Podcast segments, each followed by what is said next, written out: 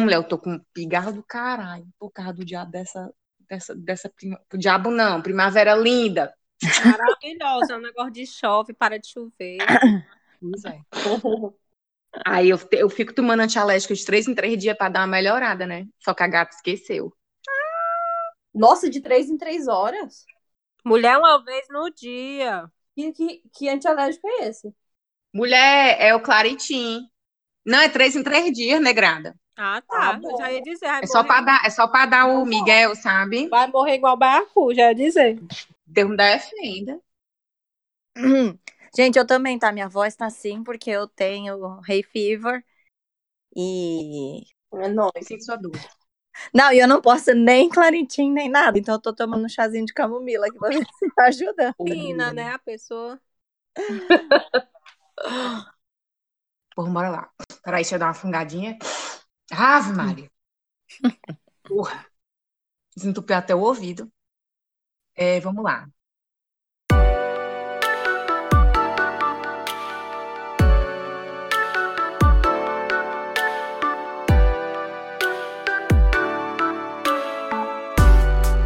Bom dia, boa tarde, boa noite, você, querido, querido ouvinte, que está aí do outro lado do fone ou do seu escutador de novela. Estamos aqui começando mais um podcast e estou aqui com ela, que tá de cabelo cortado, minha filha, penteado. tá um babado. Lúcia Ford. Diretamente do País de Gales. Oi, gente. Uma nova mulher. A bicha é chique, viu? Balançando o pico man, achei babado. e ela, a moça que vem, tem umas cartas poderosas. A mulher que chega com a verdade, jogando assim na sua cara como uma pedrada. Bianca D'Arienzo. Olá, gente, tudo bem? Tenho medo das suas cartas, viu, Bianca? Não tenha. Não tenha. elas são suas amigas. É sim, eu sei, mas elas estão falando as verdades, amiga. Às vezes é você mesmo falando para você, em outra dimensão. Eita, querida. Casei. e eu, Débora Souza, falando diretamente de Roterdã, na Holanda, para o nosso Fui Embora podcast. Yeah!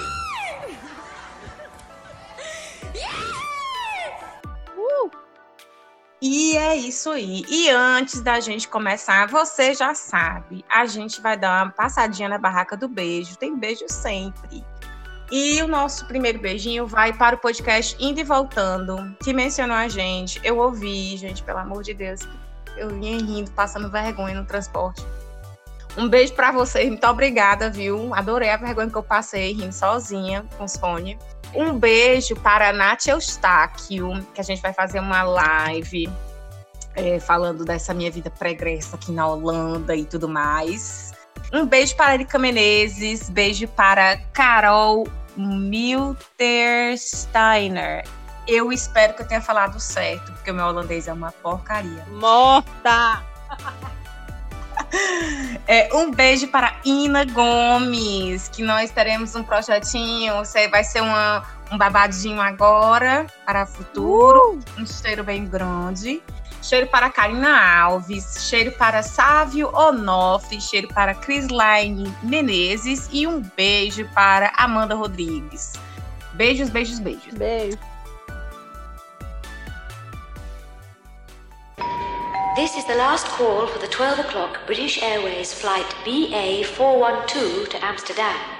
Would passengers for this flight please proceed without delay to gate 17? E vamos lá. O episódio dessa semana é para a gente comemorar a questão dos Dias das Mães, que vai ser agora essa semana, o mês de maio, né? O mês das, mês das mães. A gente vai falar sobre maternidade e o episódio de hoje vai ser a maternidade no Reino Unido.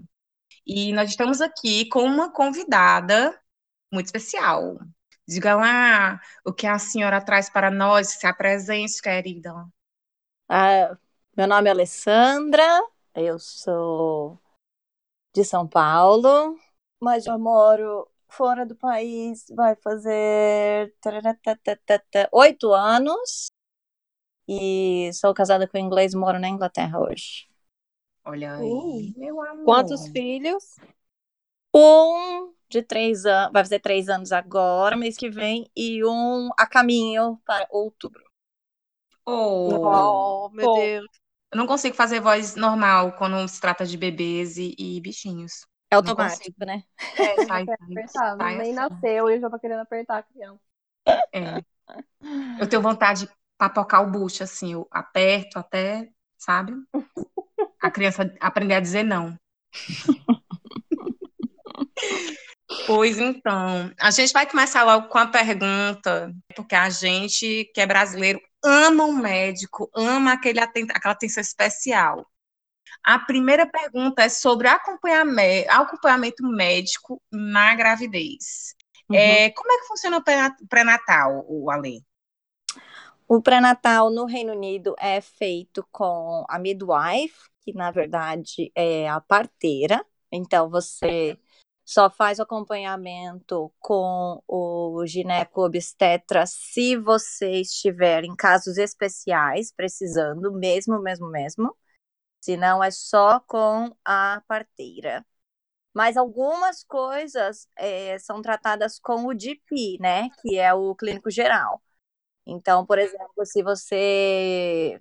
Coisas básicas femininas. Se você tiver, por exemplo, uma infecção urinária durante a gravidez, quem trata não é a midwife, não é o gineco-obstetra, é o seu, o seu GP. Meio estranho. Pra quem não sabe, o GP é o médico da família. Isso, o GP é o clínico geral, né? General Practice. Ele vai cuidar de várias coisas, ou como o pessoal brasileiro diz, eles não cuidam de nada e só te dão paracetamol. Ah, Nada diferente por aqui. oh meu Deus do céu. Mas assim, tu usou os dois serviços, né? Obviamente, né? O da midwife e do GP durante a tua gravidez. Sim. Como é que tu achou, assim, questão de atenção? Porque eu me ligo muito nessas coisas, sabe? Do médico olhar na sua cara, ouvir você. ela é muito pessoal, assim. Então, por exemplo, a primeira visita. Primeiro, assim, você descobriu que tá grávida, né? Então, eu descobri que eu tava com quatro semanas, quase cinco. Aí, num, num testezinho de farmácia. Aí, você. Eu automaticamente liguei pro meu é. Aí, pensei que ia fazer e marcar um obstetra. Não sabia que tinha essa história do midwife e tal. Então, liguei lá para marcar e a, a recepcionista mesmo disse: Não, não, não, gravidez não é assim você vai marcar. Isso foi quase três anos atrás, gente, tá? Já mudou. Então, naquela época do da minha gravidez do Lucas, eu liguei, aí ela marcou um GP pra mim, mas antes tinha que ir lá buscar um formulário. Então, é uma pastinha assim, que tem um formulário para você preencher tudo sobre a gravidez, como tá se sentindo tal. Preenche as duas primeiras folhas. E aí marcou com o GP só para marcar teste de urina, para ver se tinha alguma infecção, confirmar a gravidez. E aí eles já marcam uma cartinha que chega na sua casa para a midwife vir fazer a home visit. Então aí ela vem na sua casa, ela faz todo, é só só assim, formulário mesmo. Então ela fez todo o formulário. Aí eles perguntam de tudo, se você tem é, como você está se sentindo, se o marido, no caso se você tiver marido, se é o pai da criança, como que é o lado das famílias, todas essas coisas. Nossa. É, e aí depois. Isso foi na gravidez, na minha última gravidez do Lucas. Nessa gravidez agora, quando eu liguei no DP para marcar, ela falou: não, não tem mais a consulta com o DP, é direto com a midwife. Você só passa aqui, pega o formulário, leva para casa. Liga para a midwife, que eu tive sorte de ser a mesma que foi da outra vez. E ela, porque é sempre da sua comunidade, né, do seu bairro. Hum. E ela vai fazer a home visit. Então ela veio em casa, fez o formulário comigo, e aí ela já fez três testes de. tirou três amostras de sangue em casa mesmo, manda para o laboratório, aí você assina um termo lá dizendo que tudo bem de fazer todos os testes de doença, então. é, todas as doenças sexualmente transmissíveis e outras coisas também. Já faz um testezinho de urina na hora também, ela te dá um potinho confirma a gravidez, eles já fazem o teste para ver se tem algum tipo de infecção e tal. E aí já recebe a carta cerca de uma ou duas semanas depois, marcando o primeiro ultrassom. E aí, todo o acompanhamento é feito com a midwife, mas as consultas do ultrassom são feitas no hospital. E quantos ultrassons você fez? Porque no Brasil, quando a pessoa fica grávida, quer fazer ultrassom todo mês, né? Faz um book, né? É, exatamente. o ultrassom é, da gravidez do Lucas, eu tive muitos, porque eu tive alguns probleminhas durante minha gravidez. Eu tive sangramento, ele quase, eu quase perdi ele com cinco semanas. Então, assim, eu, eu tive. É como eu disse, tudo é com midwife certinho, a menos que você tenha algum tipo de problema. Então, eles me encaminharam para o obstetra, e aí eu tinha que fazer os ultrassons extras pelas restrições que eu tive na gravidez dele. Aham. Mas se não, são de três, é, de dois a quatro ultrassons. Ai, meu Deus do céu. É. Vale, nossa Foi eu morrer de curiosidade. Eu ia pro Brasil para fazer ultrassom. Então, é um com 12 a 13 semanas, que eles veem se tá tudo bem com o nenê, vê a batidinha do coração, o formato, né? Porque ainda não tem separadinho perna, pé e tal. Mas é os, os limbs que eles falam, os membros, cabe, formato da cabeça, tamanho, e só. Basicamente é isso. E aí você decide se você quer fazer os testes para as síndromes. Então, se você quer fazer síndrome Sim. de Down, o Edwards, Patax, que são aqueles que são incompatíveis com a vida. Sim. E aí você também depois marca a ultrassom de 20 semanas, que aí é o ultrassom de anomalias, para ver se tem algum tipo de anomalia com o nenê, alguma coisa que tenha que ser tratada, alguma injeção que você tem que tomar, alguma coisa assim. Então eles veem todos os órgãos, que já dá para ver é, todas as circunferências, cabeça, cintura, cintura não, meu abdômen. é, todas essas coisas. E aí depois só tem um último bem no finalzinho, assim, que tem gente que já nem marca, se já é a partir do terceiro filho, até onde eu sei. Não marca, até a segunda eles marcam. E aí, se você teve alguma coisa, tipo do, Lu, do meu primeiro filho, do Lucas, ele ele crescia assim por estágios, vamos dizer. Ele não crescia acompanhado certinho, como a maioria das crianças. Então ele ficava um tempo sem crescer, do nada ele dava uma espichadona. Mas, Ele é assim até hoje, na verdade. É, então aí eles ficam com medo de ter é, é, low birth weight, né? De nascer muito pequenininho. Então eles marcam ultrassons extras para ir acompanhando o crescimento. oh, meu Deus do céu. Vai É. ter muita dor de crescimento ele, viu? Já tem, menina. Ele tem até febre, coitado. Sério? Ai, que É. dó. Mas é de família. Eu tive, minha irmã teve. Então a gente já sabia que isso podia acontecer. Essa questão dos, dos testes para saber de- das síndromes e tal, é, é- ela é uma coisa coberta pelo, pelo, pelo sistema de saúde daí ou tem que pagar extra? Não. Tudo, tudo, tudo que você possa imaginar que esteja dentro do sistema, está dentro do sistema, então ele é free. Você não paga nada. Agora, por exemplo, assim, ah, eu, eu quero um ultrassom 4D, 3D, desculpa, Ah. 4D, ó. É, eu quero um ultrassom, imagina? 4D, Nossa, é espiritual. Tá explicando. Eu quero um ultrassom 3D, eu quero ver isso, eu quero ver aquilo. Aí você tem que pagar na clínica, não é nem no hospital que faz. Você tem que fazer um separado. Mas o, as outras coisas normais é tudo incluso. Inclusive as maternidades chiquérrimas.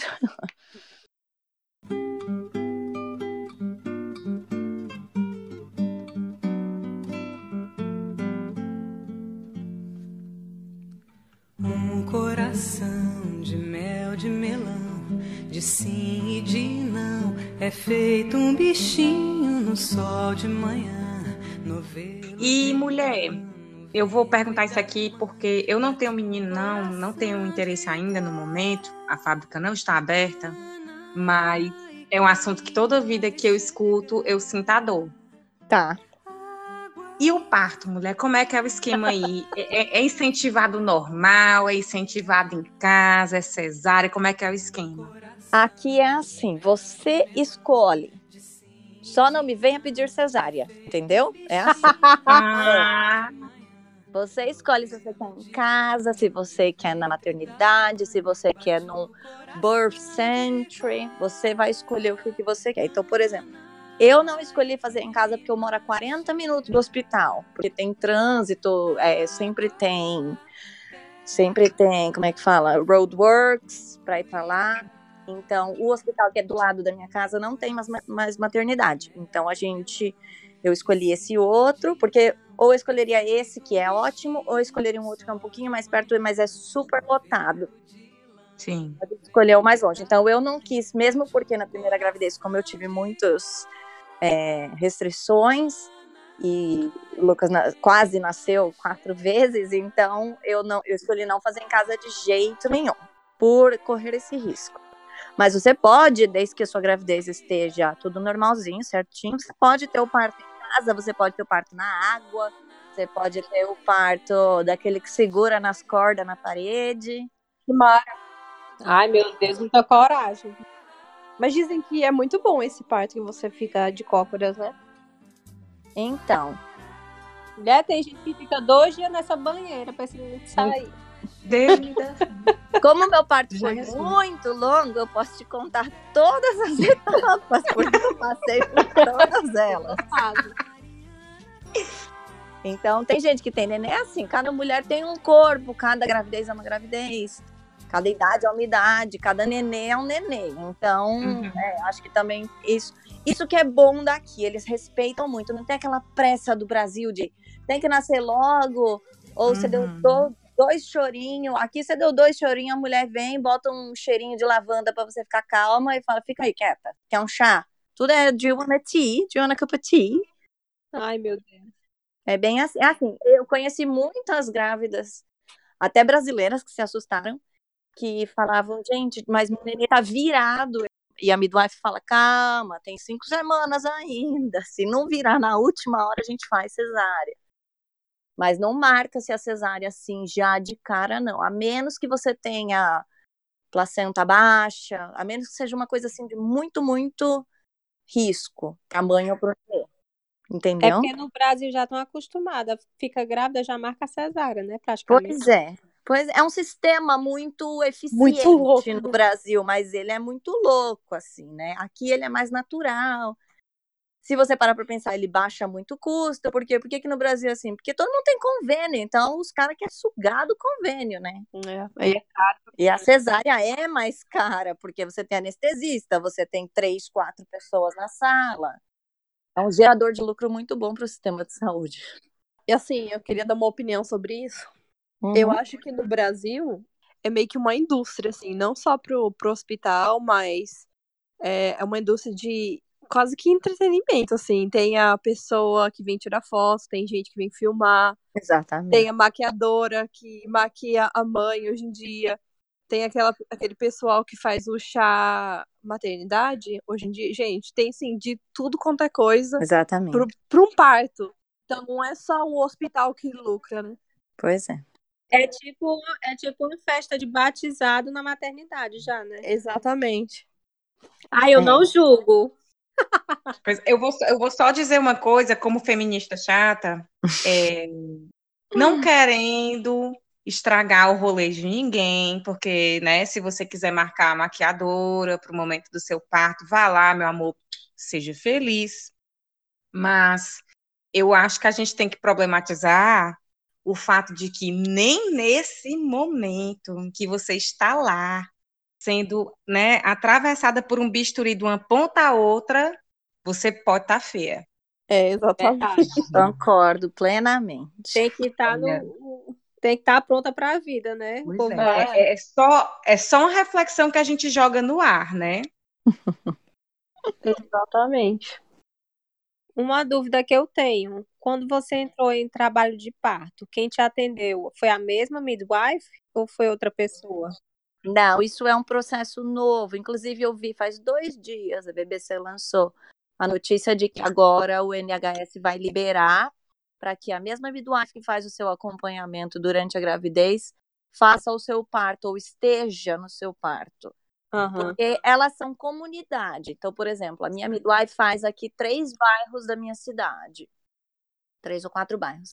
E o meu hospital não é né, aqui, meu hospital é em outra cidade. Então, é, mesmo, eu acho que mesmo sendo assim, eles não liberariam ela para fazer o meu parto. Gente, na hora, vamos ser muito sincera, você só quer que alguém te ajude a tirar aquele nenê de lá. Ter a mãe, a sogra, o marido, o médico mais bonito ou mais feio, você não está, principalmente se for longo o parto, você não está nem aí, entendeu? Eu era muito assim, eu tinha muita. Eu nunca julguei ninguém. Eu acho que se você quer fazer cesárea, você faz. O corte na barriga com a cicatriz vai ser seu. Se você não quer amamentar e dar mamadeira, você dê. Só que eu acho que todo mundo também tem que saber lidar com as consequências das suas decisões. Arrasou. Né? Então, por exemplo, eu sempre disse antes de engravidar que eu engravidei velha já, né? Considerando os padrões brasileiros. Mulher, tu não vai dizer a tua idade que tu engravidou, não, que tu me bota Não digo de jeito nenhum, mas eu vou, eu vou dizer que foi depois da média das brasileiras. Pois é, pois não diga isso não, porque a minha sogra, hoje mesmo ela me ligou dizendo assim, e aí, quando é, hein? Quando é? Não faça comigo não. Então, eu sempre disse que Imagina, criança que já tem mais de um ano de idade não precisa mamar mais. Eu sempre disse isso. Imagina, já anda, já fala, já come arroz com feijão. E aí, depois que você tem filho e você vê os benefícios e você começa a estudar, mas acho que é muito fácil falar as coisas por falar e com notícia fake online. Com um monte de gente aí que, é como a minha irmã, minha irmã diz, né? Nutricionista de Instagram, que de nutricionista não tem nada. Adorei. Não. É, você tem que saber lidar com as consequências daquilo que você decide para sua vida. Então, eu decidi ter filho, não tive filho de acidente, não julgo quem teve, mas uhum. eu sempre me preveni para não ter antes. Então, sempre quis ter depois de uma certa idade, depois de uma certa situação familiar. Sim. Né?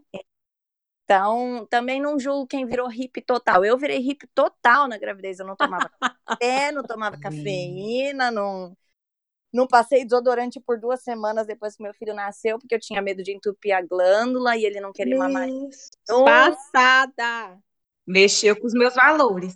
Eu não voltei a trabalhar depois. E eu sempre disse que, imagina, a mulher que tem filho tem que trabalhar, isso não vai atrapalhar sua carreira de jeito nenhum. E eu tive motivos para não voltar a trabalhar, não só emocionais e de estar completamente até te, é, como é que fala, grudada no meu filho, mas eu tive um parto muito longo, eu tive muitas dificuldades durante meu parto, eu tive prolapso é, vaginal, eu tive várias coisas que me impediram de voltar a trabalhar, entendeu? Então, eu não saí da cama por quatro dias depois que meu filho nasceu. Eu não conseguia descer a escada, então não julgo quem contratou alguém para ficar em casa para ajudar, não Sim. julgo quem quis maquiadora no quarto do hospital. Acho que cada um lida com as suas decisões. Com certeza. Né? A gente não pode ficar julgando os outros, mas também a gente adora fazer uma fofoca. Então. Claro. mãe é uma. Mãe é um inferno, né? Então. Ó. Gente, né? Mulher, mas quantas horas durou o teu parto? O meu parto, desde o começo, porque você tem o pré-parto e o parto, né? Uhum. Então, desde o meu pré-parto até o nascimento do meu filho foram 80 horas e meia. Oi? Pô! Coragem! A senhora nasceu de novo, viu, querida? Pois é. Gente, vou ter, vou ter, que dividir aqui em 24 horas. Quanto que dá, ela dias ela não fez a conta direito. Quanto, deu quantas semanas mesmo? Foi isso? É, então. Caramba. Isso são três dias. Meu então. Deus do céu. Olha, esse menino ele pode botar um boneco contigo. Na hora que ele se danar, é só esfregar isso na cara dele. Caramba. Pois é. Mas assim, ao mesmo tempo, gente, não gosto de reclamar, porque conheci pessoas em, em situações muito piores que, as, que a minha. O que, que eu passei por? Ah, eu passei por muita dor, mas eu tive dor minha gravidez inteira, então acho que eu já estava meio que sendo preparada para isso. Eu passei todas os, os, as feitiçarias que dá para fazer, cheirinho de lavanda, aromaterapia no quarto, cromaterapia, porque o meu hospital tinha absolutamente tudo na maternidade. E eu falo hoje, ah, graças a Deus que meu filho não nasceu tipo um hospital público no Brasil, porque não consigo me imaginar numa maca no corredor por 80 horas. Né? Então, assim, tinha aquela banheira gigantesca com massagem, tinha tudo. E teve uma hora que eu falei, pelo amor de Deus, alguém me dá uma pele dural, porque eu não estou mais aguentando. E aí eles não me deram porque já estava em trabalho de parto por um tempo e também porque não tinha dilatação o suficiente. Ou seja, se fosse no Brasil já tinha feito cesárea naquela hora. Sim. Aham. E aí como isso não aconteceu, mas assim, a midwife ela tá te acompanhando desde o começo do seu processo de parto. Então ela tá sabendo o que, que já aconteceu. Você tem o livrinho que tá tudo escrito, tá tudo no sistema o hospital. Então tem lá, com 23 semanas o menino quase nasceu. Com é, 33 semanas quase nasceu. Com 36 semanas quase nasceu. O que, que foi dado de medicação durante esses problemas que ela teve? É, teve sangramento. Então, tudo está no sistema do hospital. Isso eu acho muito bacana. Até onde eu sei, isso não tem no Brasil. Você vai no médico, ninguém sabe da sua ficha direito. Você tem que contar toda a história de novo cada vez que você troca de médico. Aqui não, tá? É, tipo, ele acessa seu nome, seu NHS número, vem a ficha. Principalmente para grávida e para parto. Então, assim, quando chegou lá e deu tal horário, ela falou: não, a gente vai seguir o processo. Então, eles me deram uma injeção na, no bumbum mesmo, que ele, ele diminuiria as dores, mas eu não queria nada que me afetasse, porque dependendo do que você toma, se o neném nascer muito rápido, ele fica aquela substância no corpo não libera o leite, então você, o colostro, né? Então você não consegue amamentar. E aqui a amamentação é péssima, o número de pessoas que amamentam é quase nenhuma, é quase zero. Então, Sério? é, e eu não queria que isso acontecesse. Ele está com fórmula no seu filho. E o Lucas já tinha a chance de nascer com um peso muito baixo para o nascimento, porque ele foi um neném muito pequenininho durante. Eu sou pequena, né? Não sei se vocês já viram no vídeo do meu cunhado, mas eu sou uma pessoa bem baixinha. E aí eu passei por algumas coisas no processo do parto, mas não cheguei a tomar pele dural, porque aí no momento que poderia ser dado ela falou: não, mas já tá com abertura total, agora é muito tarde, tipo, vai nascer logo. Acabou que não, demorou mais quatro horas e meia, mas tudo bem. Oh, meu E- Deus. E... Mas assim, como eu disse, eu não gosto de reclamar, porque conheci gente que passou por outras coisas num período mais curto, mas aí depois teve fórceps, depois teve que ter, tipo, cesárea de emergência. Outras coisas que não aconteceram comigo, graças a, graças a Deus. Então, quando alguém fala, ai, gente, meu filho quase nasceu na rua, no caminho para o hospital, eu falo, graças a Deus, a pessoa é muito abençoada. Só para dizer assim, a minha mãe, quando ela me, ela sempre conta, né, quando, quando ela me teve, a minha mãe foi sozinha pro hospital, era, era uma sexta-feira de carnaval, ela foi Ei. sozinha de ônibus, o médico, ela chegou lá, olha, eu acho que essa menina tá nascendo, o médico olhou para ela assim, não é nada não, volte para casa. Hum, E aí a minha mãe voltou para casa, quando ela voltou, ela, ela teve uma hemorragia, e aí no dia seguinte eu nasci quase morta. Fale-me Deus, Débora. fizeram uma, uma cesárea emergencial na minha mãe, a, a, a cesárea da minha mãe é em pé. E aí, tipo assim, foi um outro médico que estava de plantão, quando a minha mãe chegou lá já com a, né, com a hemorragia, o médico, o outro médico, nossa, a senhora não, não tinha sentido isso? Eu senti, mas o médico mandou voltar. hum. Mas isso 1980 e alguns números, não é mesmo? Infelizmente acontece, eu acho. Aqui conheço várias pessoas que tiveram problema aqui também com, com o sistema de saúde, mas assim, as estatísticas mostram, os números Uhum. mostram que, por exemplo, o abuso médico, é, agora tem que falar abuso médico, né? Que saiu a lei no Brasil lá que não pode falar mais violência obstétrica. Sim. É, meu. Deus. Então, ai, ai, ai, essa censura. Enfim, não pode falar. É, aqui também acontece, claro que acontece, mas é muito, o número é muito baixo. É aquilo que a que a coisa falou. Ela, o, é uma indústria realmente. Então, assim, eu fiz marketing, eu sei os três mercados que mais crescem no mundo há 30 anos é o mercado de nenê, o mercado de pet e o mercado gay. É o que você mais vende. É o que tem de melhor no mundo, né? Menino, bicho e viado. Pois é. Mulher. É bom demais. Aliás, até falo muito aqui em casa. Menino nascendo, eu não quero hétero aqui, não. Hétero sai pra fora da minha casa. Jamais. Já basta os pais.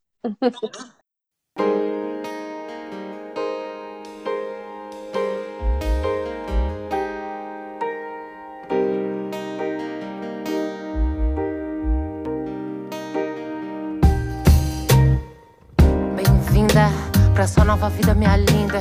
Pegando o gancho aí do, do, do final do parto, eu tenho uma curiosidade. Como é o pós-parto? É tipo Kate Middleton, saiu do hospital maquiada, bonita, no mesmo dia?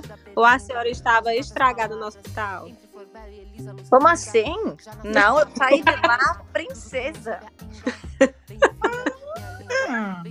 Não, gente, sei. Kate Middleton é realeza, ela deu a luz ao futuro rei da Inglaterra. Então é outra história, né? Ela mas assim, a questão de sair cedo, é, isso é verdade. Você pode sair a partir de 8 horas depois do nascimento da criança.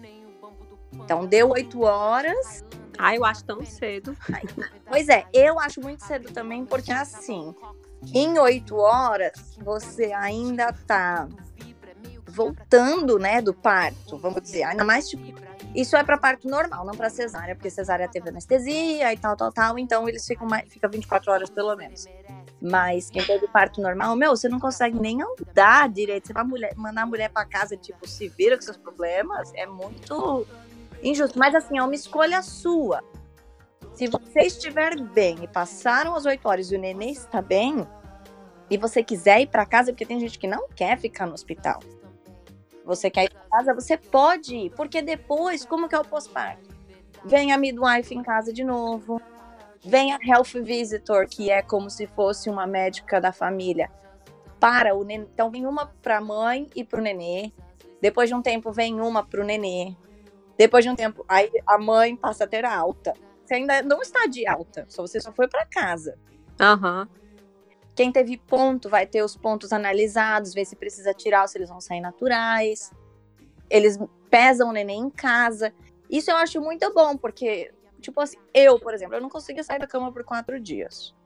É, então, tipo, para eu pensar, meu, eu tenho que ir no meu carro, dirigir por 10 minutos ou ser dirigida por 10 minutos, para o meu filho poder ser pesado e medido, é muito. Com certeza, brutal, né? É muito brutal. Então, acho que isso foi um sistema muito bom, assim. E aí eles acompanham muito você também, a mãe, é, emocionalmente, psicologicamente, como que você tá se sentindo? Tá tendo baby blues? Porque o baby blues é só tipo uma emoçãozinha que é para durar dois a três dias, que é enquanto o seu corpo tá trocando os hormônios para leite ser liberado, troca do colostro para o leite. Mesmo que você não esteja amamentando, acontece isso naturalmente, que é parte do corpo. Uhum. E aí eles acompanham isso muito bem, porque para o baby blues virar depressão pós-parto é muito comum, é muito fácil de acontecer. Então eles é uma linha tênue, né? Exatamente. Então eles estão sempre acompanhando. Isso eu acho muito bom. Mas também é assim, depois que liberou a mãe, liberou o nenê, te vira. É. Então aí só marca depois com o DIP, não tem pediatra. Sério? Não tem. Então o DIPL faz tudo, lava banheiro, passa troco, vende mercadoria. Pois é, bem assim. Não, não tem. A minha mãe ficou abismada. Como assim não vai levar no pediatra? Não, você leva no DP. claro que cada DP tem uma especialidade. Ele é um clínico geral. Cada... Por exemplo, eu tenho a minha DP daqui, que ela é gineco. Aí, quando eu levava o Lucas, não era nela que passava. Passava no outro doutor, que era DP, mas ele era especialidade em pediatria. Então, ele via os músculos, como que estava a força, via, media, pesava, essas coisas. Mas você tem também as baby clinics, então você pode levar todo mês ou a cada dois meses que eles recomendam. Tem uma health visitor lá e ela dá uma olhadinha, vê como é que tá, se tá amamentando direito, se não tá, se tá ganhando peso, perdendo. Eles veem o desenvolvimento também, motor, físico. Que interessante. Não tem essa história de ir no pediatra para tomar vacina. Não, vacina é no DP, nem é com a DP, é com a nurse mesmo, é com a enfermeira. Minha nossa senhora. Mulher, a gente tá muito acostumado. É. Tá. Mas é uma indústria, né? No Brasil só existe isso porque é uma indústria. E todo mundo paga, né? Exatamente. É É co- no- se vocês acham que paga muito, você tem que ver nos Estados Unidos. Estados Unidos é pior ainda. Tudo paga. É, É tudo pago. É, o povo, o povo finge que não tá doente pra poder ter que ir pro hospital e pagar uma fortuna, né? Eu tenho uma amiga au pair nos Estados Unidos, que eu fui au pair por um ano lá. Ela ficou depois do programa de au pair, ela ficou como estudante. E aí você perde o seu convênio. O único convênio que tem é para au pair. Só que não cobre gravidez, tá? Nem parto. É a única coisa que não cobre no parto da é gravidez e parto. São bem espertos. Bom, e ela ficou lá depois e ela teve pedra no rim. Ela ficou 26 horas internada, tomando medicamento. Ela saiu de lá com uma conta de 8 mil dólares. Meu Deus do céu. Foi. Ela teve que tipo, ligar para o pai dela no Brasil. O pai dela fez tipo uma transferência do dinheiro para os Estados Unidos para ela poder pagar a conta no hospital, porque você fica com essa dívida para sempre. Se você não pagar e aí atrasa seu visto, é complicado. Deus do céu. Ô, Holanda, desculpa aí. Foi mal se eu critiquei aí, viu? desculpa aí, Sus. Pois é. Arrasou. Agora vamos lá é, para um ponto que eu acho que é, é bem importante nesse, nesse papo da maternidade fora da nossa rede de apoio né, do Brasil, que é a questão da, da falta de ajuda e, e, presença da família, da nossa família, né, do que a gente conhece, é, e, e, por consequência você tá lá naquela nova rotina, com filho, 24 horas e tal. É, como é que foi para ti? A tua família foi é, é, quando estava para nascer ou não? Como é que foi esse, essa relação?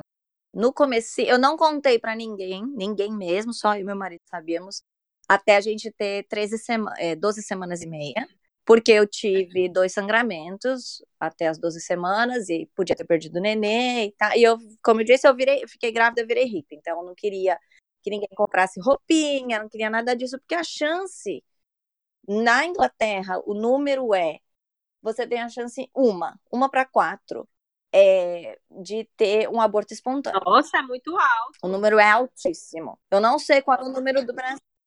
É, então, assim, eu falei, não, é, é, muita chance, sabe, de dar errado, tal. Ah, tem histórico na família, minhas duas avós tiveram três abortos, minha mãe teve dois abortos espontâneos, então, né, eu falei, eu não, não quero correr esse risco, você cria muitas emoções, e sem rede de apoio, para mim seria muito ruim, para minha família seria muito ruim, porque você não tem o que fazer. Perdeu? Perdeu, né? Infelizmente. Bom, então aí, quando foi? Meus pais chegaram aqui em, de em dezembro para vir passar o Natal com a gente, a gente já estava grávida. E aí eu só contei ao vivo para minha sogra, meu sogro e para minha mãe para meu pai. Eles vieram aqui, todo mundo sentou na mesa, eu falei: "Ah, a gente queria muito agradecer vocês pelo ano, porque a gente tinha comprado a nossa casa naquele ano e tal. Queria muito agradecer e eu dei uma caixinha, que era uma caixinha de coração para cada um. Uhum. E falei, é só tipo uma lembrancinha de muito obrigado por ter ajudado a gente na casa. E aí, uhum. quando eles uhum. abriram, tinha uma meinha de nenê dentro. Ai, que fofo. Ai, meu Deus. Então, copiar essa ideia. Eles ficaram, viu? Muito boa, né? Aí eles ficaram sabendo, ficaram felizes e tal. E aí já bateu uma ansiedade na minha mãe, porque eu vou embora depois do ano novo, e aí como é que você vai ficar? Uhum. Falei, ué, eu tenho que viver minha vida, não tem jeito, então a gente vai dando, vocês vão me dando suporte online. Então foi bem difícil, assim, porque é, durante a gravidez, como eu tive vários problemas, que internada várias vezes e tal, minha mãe toda vez, não, eu pago voo pra ir. Eu falei, meu, não tenho o que fazer, você nem no hospital não pode ficar para dormir comigo, porque eles não deixam. Então não tem o que fazer. Fica aí, faz suas, suas rezas, suas promessas para todas as santas e fica aí. E aí foi assim. Então, quando faltava um mês, a gente. Dois meses, né? A gente fez um plano. Então, minha mãe viria para cá para ficar três meses com a gente. Um mês antes da data estimada do nascimento, uhum. porque aquela hora o meu médico falou: pode ser a qualquer momento. E aí eu falei, então tá bom. Então minha mãe veio para cá para ajudar com coisa de casa, sabe assim, lavar roupinha e tal. E para ficar comigo também, porque como meu marido trabalha em turnos, então eu ensinei ela a dirigir e tal, então se ela precisasse pegar o carro e me levar para o hospital, ela poderia. E você parou de trabalhar assim que ficou grávida? Como foi isso? Não, a minha ideia era ter trabalhado até o último momento. Quando eu tava de 33 semanas, eu, eu passei muito, muito mal, tive um sangramento muito forte. Tinha muita dor, assim, eu não conseguia sair do chão. Meu marido teve que me colocar no carro para poder levar para o hospital. Chegando lá, eles falaram: ela está em trabalho de parto. Esse neném vai nascer agora, 33 semanas. A gente não tem o bercinho, a incubadora de bercinho, para 33 semanas. Tem que mandar para o hospital mais próximo que tem. E o hospital mais próximo era quase em Manchester. Então, assim, era muito longe, não tinha nem como levar. Então, eles pegaram uma ambulância do hospital, me levaram para lá em trabalho de parto, mas fazendo de tudo para que o neném não nascesse. Então, me deram medicamento, é, soro, um monte de coisa. E aí, meu Sim. marido foi atrás de carro seguindo, e duas horas e meia de viagem até lá, chegou lá, eles me internaram, tal, vai para a sala de parto. Aí na sala de parto, o menino resolveu ficar quieto e não se mexer mais. E a médica falou: não tem dilatação suficiente, a gente não vai fazer cesárea de emergência. Vamos tentar ficar calmo. Se durante a noite você entrar em trabalho de parto de novo, a gente é, manda você para a sala de parto. Porque é uma sala toda esterilizada, porque o neném só tem 33 semanas e tal. E aí eu fiquei lá por uma semana, porque vira e mexe, eu entrava em trabalho de parto de novo que é o famoso você tem contração a cada duas horas. Então, a cada duas horas eu tinha contração, a cada uma hora eu tinha contração, a cada 30 minutos eu tinha contração, e assim ia. Aí, quando dava de dois em dois minutos por 10 minutos, parava. Meu Deus. Foi muito louco. Foi assim. O pessoal fala, ai, eu senti dor de parto muito. Eu falo, então, eu senti cinco vezes. Jesus. Não, minha irmã. E aí, como eu fiquei lá uma semana, minha mãe desesperou, falou, não, eu vou para Inglaterra. E aí meu médico falou, então, então traz ela. Eu assino que não foi médico, foi obstetra e a minha midwife, eles assinaram uma cartinha para o visto, para se quando minha mãe chegasse na imigração eles quisessem barrar ela por qualquer motivo, falaria, não, ela está vindo para, para acompanhamento do parto. Vale que chique. Foi massa, gostei. É.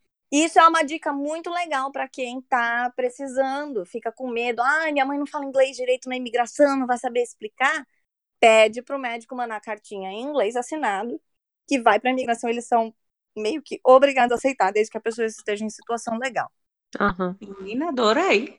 Pois é, né? Ótimo. Aí minha mãe veio, ficou aqui um mês, meu filho resolveu não nascer, deu dois alarmes falsos só, mas não nasceu. E aí ele foi nascer, a data era de 25 de junho, ele nasceu dia 23. E aí ela ficou aqui dando todo o suporte, que foi maravilhoso, porque eu nunca imaginei que eu ia ter prolapso, que eu não ia conseguir andar, fazer xixi direito, sabe? Essas coisas. Então, ela ajudava na casa, ajudava com o nenê, comigo e tal, porque eu, a licença paternidade são duas semanas, então meu marido ficou duas semanas.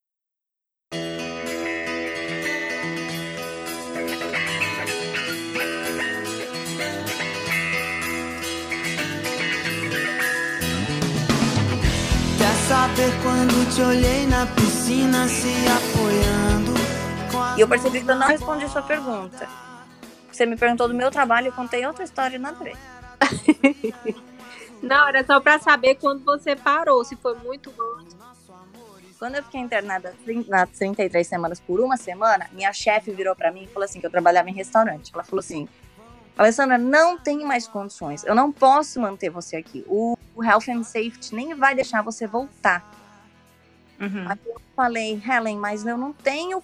É, tipo assim, eu não posso fazer dinheiro, eu não tenho como, eu quero tirar minha maternidade, minha licença maternidade no último momento. Ela falou: não tem problema. Você não usou suas férias desse ano ainda. E você vai ter acumulado no total as, quatro, as duas semanas que você não tinha tirado ainda, mais as três semanas que você tem direito, que são acumuladas durante a licença maternidade. Então você tem cinco semanas de férias para tirar. Eu deixo como sick days, porque eu estava internada em hospital com carta e tudo. Essa uhum. semana, a partir da semana que vem, você fica cinco semanas de férias e eu começo a contar a sua licença maternidade a partir daí. Arrasou. Hum. Então, na verdade, eu só saí do meu trabalho um mês antes do meu filho nascer. Mas, na verdade, eu saí quase três meses. Uh, ela foi massa contigo, viu? Ela foi. Mas assim, também, mesmo que ela não quisesse fazer, eu poderia virar para o RH da empresa e dizer, Lu, é, dá uma olhadinha aqui, ó, minha situação é essa, eu tenho esse direito. Infelizmente, uhum. tem muita gente que não sabe. Você tem esse direito. Na verdade, você pode, a partir de, acho que a partir de 26 semanas, você já pode sair de licença maternidade, se você quiser. É parecido com o Brasil. Você pode fazer a mesma coisa. É, todo mundo deixa pro final. Por quê? Porque você quer ficar o te- maior tempo possível com o nenê quando é recém-nascido, não enquanto tá Com grávida. certeza. Alessandra, eu vejo muito elas aqui ficando um ano sem trabalhar, um ano em casa de licença, né? Uhum. Como é que foi pra ti? a- o seu direito, o direito de toda pessoa, toda pessoa não, toda mulher que teve nenê, sua licença maternidade é de desde que você tenha sido full time e que Uhum. você tenha trabalhado tantas semanas, que eu não lembro o número, X semanas antes de estar grávida. Não adianta também entrar na empresa hoje, ficar grávida daqui a um mês e querer a licença maternidade inteira. Não é assim. Tem um número certo. Se todo mundo entrar lá no gov.k, coloca licença maternidade e vem. Então eu escolhi ficar nove meses, porque a minha, minha ideia era voltar depois de nove meses. Como o Ah. nenê ama seis meses sem parar, depois você fa- começa a fazer a introdução alimentar, eu pensei, ah, dá tempo. Aí, com seis meses, eu falei pra minha chefe, hum, eu não sei se eu vou voltar com nove meses, não. Porque ele é muito grudado em mim, eu sou muito grudada nele. Não Ah, batia meus horários, porque meu marido trabalha em turno. E ela falou pra mim, calma, você tem mais três meses pra pensar. São nove meses. Falei, tá bom. Deu nove meses, eu falei, Alen, não tô muito querendo voltar, não. Aí ela falou, você tem direito a ficar mais três meses, porque assim, são nove meses remunerados, que não é total igual no Brasil, o pessoal reclama muito que lá é pouco tempo, mas lá você tem quase o seu salário inteiro, aqui não. Enfim, você tem direito aos nove meses remunerados e mais três meses, que são 12 semanas, para você ficar em casa, mas hum, ele não é remunerado. Só que você tem o direito de que, assim, sua vaga vai estar lá quando você voltar. sim. Então eu escolhi ficar um ano. Aí, para eu poder voltar a trabalhar com os meus os turnos do meu marido e os meus turnos loucos no restaurante, porque ele não era restaurante de cadeia, ele é restaurante é, particular. Então, por exemplo, eu entrava às 5 da tarde e saía a hora que saiu o último cliente. Então, assim, eu não tinha horário para voltar em casa. Então, para eu poder fazer isso, eu tinha que colocar meu filho em nursery, que é uma fortuna de caro, porque a escola aqui é gratuita a partir dos 4 anos de idade. E eu ainda tinha que contratar uma babá para ficar em casa nos horários que meu marido não estivesse em casa, porque eu não tinha exatamente a rede de apoio para poder ter minha mãe, ficar com aqui e essas coisas. Então a gente decidiu que por, mo- por motivos matemáticos, né, financeiros, fazendo a conta, eu ia estar pagando para trabalhar, tendo que passar os cuidados do meu filho para outra pessoa, geralmente desconhecido. Sim. E assim, não era tipo, ah, tô voltando para minha carreira, não posso perder minha posição na empresa. Não, era um trabalho num restaurante. Então, para mim, sabe, não valia a pena nem um pouco. Então, acabei decidindo ficar em casa. E eu já tinha planos de abrir, abrir minha empresa quando minha irmã estivesse aqui. E aí eu trabalho de casa, nos meus horários, quando meu filho tá dormindo.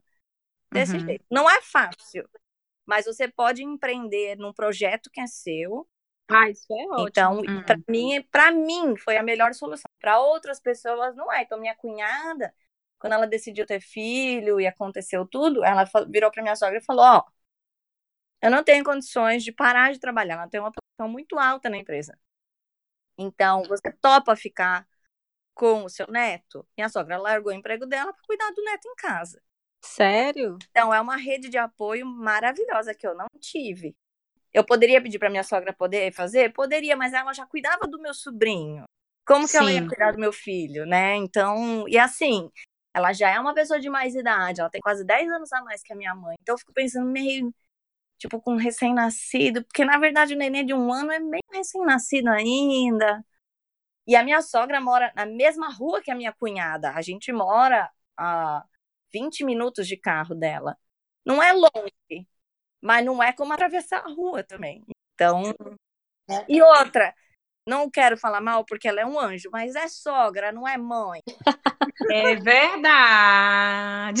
Tem essa história, tipo, você começa a enfiar a pessoa nessa, na sua casa o tempo todo. É verdade. É. E meu pai sempre disse isso, eu acho. É piadinha, assim, besta, mas tem um fundo maravilhoso, que ele sempre disse. Você não pode ter uma sogra que vá para sua casa de chinelo e nem que tenha que levar mala de viagem. E ele fala, você e seu marido arranjaram exatamente isso, porque minha sogra pode praticamente vir para cá de chinelo E minha mãe só vem pra cá de mala de viagem de 32 quilos. É. Mas o, a minha mãe ficou aqui com a gente por dois meses depois que o Lucas nasceu. Então foram três meses no total. Maravilhosos, porque aí me deu, deu tempo de eu me recuperar um pouquinho mais. Nessa época eu já tinha começado a fazer fisioterapia pós-parto, que é uma história maluca também. E, e aí, quando ela voltou para o Brasil, final de agosto, meio de agosto, meio de agosto, é. Meu pai veio para cá, faz três semanas com a gente, bem no final, para poder levar minha mãe embora, que ele falou: se eu não tiver aí, ela não vai embora. Aí, quando foi em outubro, a minha irmã veio, porque ela e o marido queriam morar na Inglaterra, que até a Lúcia conhece eles. Ficaram aqui em casa com a gente quatro semanas para poder ajeitar a vida deles. Foi outra loucura, porque um casal novo, que está acostumado com outros horários, ter o nenê chorando de madrugada, não foi muito fácil, mas funcionou. E aí, depois, em dezembro, meus pais vieram de novo para poder passar o Natal com a gente, porque o nenê. De, minto. Eles vinham para cá para poder passar o Natal com a gente, mas a gente decidiu ir para o Brasil, porque o Lucas já tinha seis meses, já podia viajar de avião, e para a gente poder conhecer. E fomos, claro, a melhor cidade do Brasil, passar férias, em Fortaleza, claro. Não vou botar meu filho na Praia Grande da primeira vez, né? Vamos levá-lo lá no Beach Park. Então, claro, meu amor. Porque eu sou fresca mesmo. Já dizem no canal do meu cunhado que eu sou fresca, então a gente já fala que é fresca. Mulher, tu acredita que aquele Beach Park é... eu só fico na correnteza encantada? Olha, eu vou te dizer, a gente foi no Beach Park só na praia, porque o dinheiro não tava dando pra ir. E quando seis meses, não, não, escorrega, não tem como, né? Você tirou foto só na, só na entrada, assim, Beach Park. É, né? eu fiz bem pobre, meu. A gente tira foto na entrada do Beach Park e posta, assim, hashtag Beach Park, dia de rir. Tem que valorizar o passe, porque se você foi para a barraca de praia do Beach Park, alguma coisa você tem. Você é rica, viu? É verdade. É mais rico do que entrou, do que quem entrou. Pode ter certeza. Mulher, tem um, um, um, ponto aqui que eu acho também muito importante que a gente colocou, é sobre a, a participação paterna é, na educação dos filhos. Como é que é a relação, se culturalmente os, os homens são mais envolvidos na educação, no amor com os filhos, é, é, diferentemente do Brasil? Se tem alguma diferença? Como é que é o esquema? Ó, oh, não sei te responder isso exatamente, porque acho que é um pouco como estava aquele assunto do podcast namoro que eu escutei de hoje de vocês. Ah, é muito romântico, ah, não é romântico, ah, tem pegada, ah, não tem pegada. Ah, ele paga a conta, não, ele não paga a conta. Acho que depende de homem, não depende do país. Criança, questão pai. Então, por exemplo, assim, uma coisa que modifica muito. Licença paternidade não são dois dias, acho que hoje é cinco dias no Brasil, né? Na época do meu pai era dois dias só. Então você tem tempo de aproveitar o nenê, de, de entender a situação. Eu acho que muito casal se separava antes, logo no começo, porque o cara não estava vendo o que, que a mulher tá passando no nenê, porque ele já voltava a trabalhar. Aqui não, é duas semanas, então você tá vendo, você tá literalmente não dormindo junto. Então você tá participando mais. Meu marido é muito participativo, mas conheço um monte de gente por aí que só reclama dos maridos que não faz nada, que é outro nenê que tem que cuidar, é outro filho. Então acho que vai de pai para pai. E mas Ale me diz uma coisa. Pelo que tu percebe, é, é você percebe homens é, é, saindo sozinhos com os filhos, que a gente vê uhum. mulher com menino direto, obviamente. Uhum. Mas você vê isso aí? Eu vejo assim, por exemplo, parquinho. Você vê bastante assim, o pai com o nenê. Eu vejo muito no supermercado também. Então, eu ia falar isso. Em, em shopping, supermercado, você vê bastante. Mas assim, a porcentagem é baixa, claro. Por exemplo, na aula de natação que eu levo o Lucas faz natação desde, desde os três meses. De toda a turma, dois são pais que levam, não são a mãe, porque o pai resolveu ficar em casa, num deles, o pai resolveu ficar em casa e a mãe voltou a trabalhar, porque ela tem um cargo alto. E no outro, que foi a Kelly e o Jimmy, eles tiraram licença maternidade e paternidade 50%, porque tem empresa que permite que você faça isso. Então, ela, ela como é professora, ela tirou seis meses, Aí veio as férias, e aí depois ficou o Jimmy com a Nenê por seis meses. E aí ele que levava a menininha na natação. Então, Sim. assim, tem participação? Tem. Mas eu acho que há outros países que a participação é muito maior, como na Suíça, na Suécia. Não sei na Holanda, não é? Mas eu vejo assim, a maternidade ela é uma, acho que mundialmente, ela é um processo muito sozinho. Então meu marido me surpreendeu muito em muitas coisas. Ele surpreendeu, tipo, minha mãe, minha sogra mesmo. Ela disse: Nossa, eu sabia que ele ia ser bom pai, mas não em tanto. Porque trocar fralda todo mundo troca, mas na hora que Sim. estiver chorando, na hora, na hora que tiver. é, ah, várias situações assim em que ele surpreende a gente bastante até.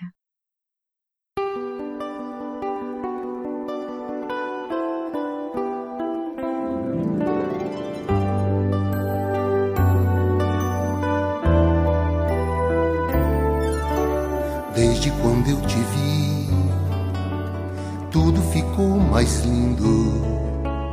A rua, a lua, o sol, no céu luzindo. É uma, uma outra pergunta que a gente queria saber de ti, Ale. Como as crianças elas são recebidas é, em ambientes sociais, restaurantes, supermercado? Como é que é a, a, a, a recepção das pessoas? Deixa eu só voltar naquele outra coisa que você me perguntou do pai. Uma coisa que eu reparei é aqui tem em todos os lugares, ou em quase todos os lugares que você vai, aquele banheiro colocar o nenê. Sim. Só que ele é unissex. Uhum. Então você pode, pode ir o pai ou pode ir a mãe, tanto faz.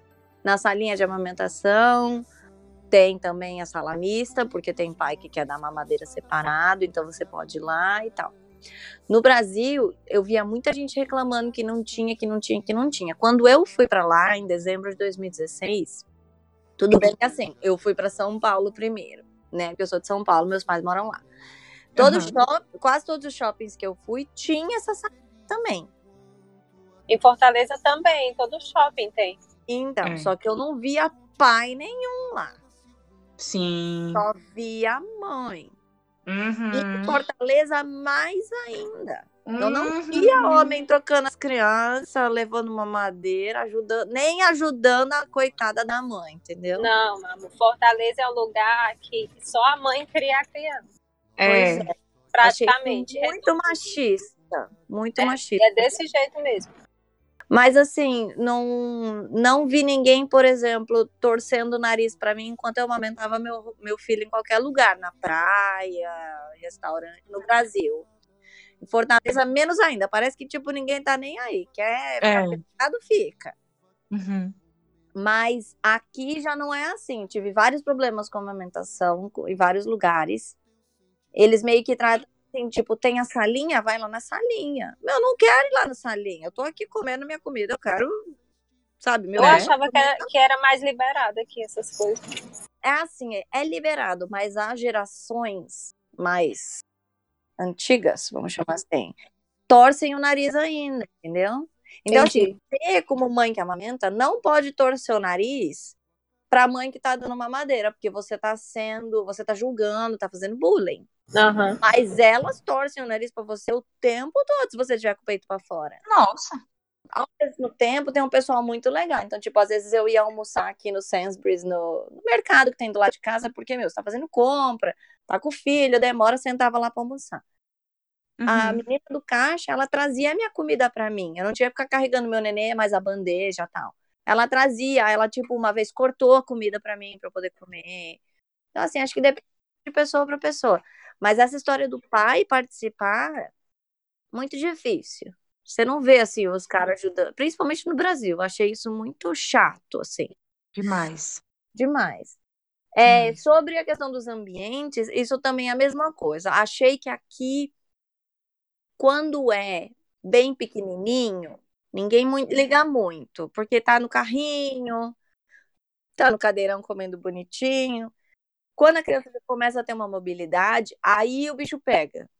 Porque aí quer correr no restaurante, quer brincar, quer ir na outra mesa. É, então você vê assim, o pessoal tipo já torce o nariz, tem restaurante que não deixa entrar criança. Porque no Brasil tem muito restaurante que tem uma área para crianças, né? Então os pais geralmente vão para esse tipo de restaurante. Uhum. E aqui tem isso também, o espaço para criança. Tem muito pub que é family friendly. Então, toda vez que falar que é family friendly, pode ir com seus catarrentos lá, deixar as crianças correrem. Tem problema. É, eu falo que te- teve uma época quando o Lucas estava assim, que ele aprendeu, que ele, eu falo que não aprendeu a andar, ele já saiu correndo. Ele Uhum. saía correndo, desesperado, puxava as coisas da mesa dos outros, já queria correr para um lado, você tinha que ficar sorry, sorry, sorry o tempo todo. Meu Então, eu Deus. não levava ele em lugar que não fosse assim, porque eu ia passar vergonha. E assim, não ligo muito, não. Mas o pessoal Uhum. torce o nariz mesmo, assim, fica chateado. Eu acho um saco. É, porque os pais passam a não poder fazer nada. Você não Sim. pode ir no restaurante é, depois de tal horário, no restaurante tal. Você tem que, tipo, eu tinha que pedir pra, teria que pedir pra minha sogra vir aqui pra ficar com meu filho, pra eu poder sair pra jantar com meu marido né? Ele, ele mamou em livre demanda, então eu não tinha como fazer. É, eu vou fazer o quê? Eu tô lá jantando, a minha sogra liga e fala, ele quer mamar, volta pra casa. Então tem gente que fala, ah, deixa a mamadeira com ela, faz não sei o quê, mas é aquilo que eu falo. Quando você escolhe aquilo que você quer Uhum. pra sua vida, você tem que saber lidar com as consequências. Então, assim, sofri um pouco, sofri, mas foi escolha minha. E como é a tua relação com outros pais de crianças, assim? Como é que eles são no dia a dia? A minha relação é boa, mas assim, eu odeio, isso sou eu pessoalmente, eu odeio a competição que existe entre pai e mãe. Como é isso? Conta aí. Sabe assim, meu filho sabia usar o iPad com três meses. O meu filho. Nossa. Não é isso que eles falam, mas é, a gente exagera. Mas é assim, nasceu o primeiro dentinho com quatro meses. Ah, ele falou mamãe com tantos meses. Ah, ele não sei o quê. Eu falo, meu, cada criança tem um desenvolvimento. Cada pai e mãe tem um jeito de lidar com a situação. Ah, não. Tem que mandar para nursery com um aninho no máximo, porque tem que ir para escolinha. Ouvi isso de gente do Brasil falando para mim, não tem que mandar para escola. Eu falo, meu, não vai Peraí. sabe quanto custa a escola? Não, pra quê? Uhum. Pra ficar a Uhum. professora lá, ele cagado por três horas, porque a professora tá cuidando de outros. Paga a fralda na hora do menino. Pagar a cara pra criança ficar cagada. Mas, gente, é, você vê, assim, histórias, e sem falar nas histórias ruins, né? Abuso, bullying, maltrato. Então, eu não escolhi isso pra mim. Eu, eu tive. Não é só que eu não escolhi isso pra mim, eu tive a oportunidade, a chance de dizer: não, vai ficar em casa comigo. Eu sempre achei que criança tem que ficar com a mãe por dois anos. Minha mãe fez isso pra mim, eu quis fazer isso pro meu filho. Então, minha mãe já não pôde fazer isso com a minha irmã, ela teve que voltar a trabalhar. Mas aí meu pai trabalhava em horário diferente, então um ficava com a criança em casa e o outro ia trabalhar. Sim. Ale, em casa, você fala português com teu filho? Como é que funciona é, a parte de linguagem? Eu fiz com o Lucas desde o nascimento, aliás, desde a barriga, na verdade. Eu fiz Hum. duas línguas. Então ele é bilíngue de começo. Ai, que delícia. Aí, como é que é isso? Ai, que ótimo. Então, existem dois métodos. Um método que é uma pessoa fala português e uma pessoa fala inglês. Então, seria eu falo só português com ele, meu marido só fala inglês. Eu não quis fazer esse método, eu quis fazer o outro método, que é a mistura, na verdade. Então, eu falo as duas línguas com ele, mas mais ainda o português. E meu Sim. marido fala as duas línguas com ele, mas mais ainda o inglês. Existe um terceiro método, que não é um método, na verdade, é uma coisa assim que foi criada é, culturalmente, que é em casa. Isso funciona para quando os dois pais são brasileiros. Em casa fala-se apenas o português e na rua fala-se inglês. Olha que legal. Entendi. Então, pra gente não funcionaria, porque meu marido é inglês. Aí, como é que eu vou conversar só com ele em português o tempo todo? Res- resolver problemas de casa e tal. Não resolve pra gente escolher fazer isso. E também eu acho importante que o Lucas veja eu falando coisas em inglês e meu marido falando em português, Sim. Interessante. né? Mas é o, é o método mais difícil dos três, é esse. Né? Eu, eu, eu achei massa. Não, e você mesmo se complica. Então, às vezes, eu me pego falando assim pro Lucas. Lucas, what color is this brinquedo? Oh, meu Deus. Entendeu? É, você não. É igual quando a gente tá aprendendo inglês, né? Faz Exatamente. uma parte em inglês e uma parte em português. E o Lucas é muito esperto, porque ele sempre pega aquela palavra que é mais fácil. Então, por exemplo, Hum. agora não, agora ele tá, tipo. Ele tá. Eu perco as palavras em português também, gente, desculpa. Ele tá aproveitando. Não, não. ele tá adorando falar as palavras complicadas em português, mas no começo não. Então, por exemplo, dog era dog, não era cachorro nunca. Você aponta pro cachorro e fala cachorro, ele fala yes, dog. Agora, o gato, o gato é gato e cat, porque é fácil, entendeu? Oh, meu Deus. É. Eu tô desse jeito aí com o holandês. Eu acho que para línguas que são muito diferentes uma da outra, funciona mais fácil. Uhum. Entendi.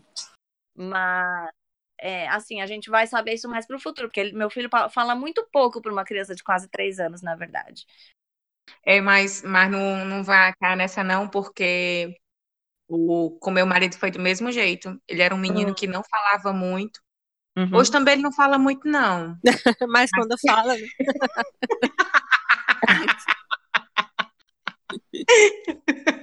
Não queria perder a piada.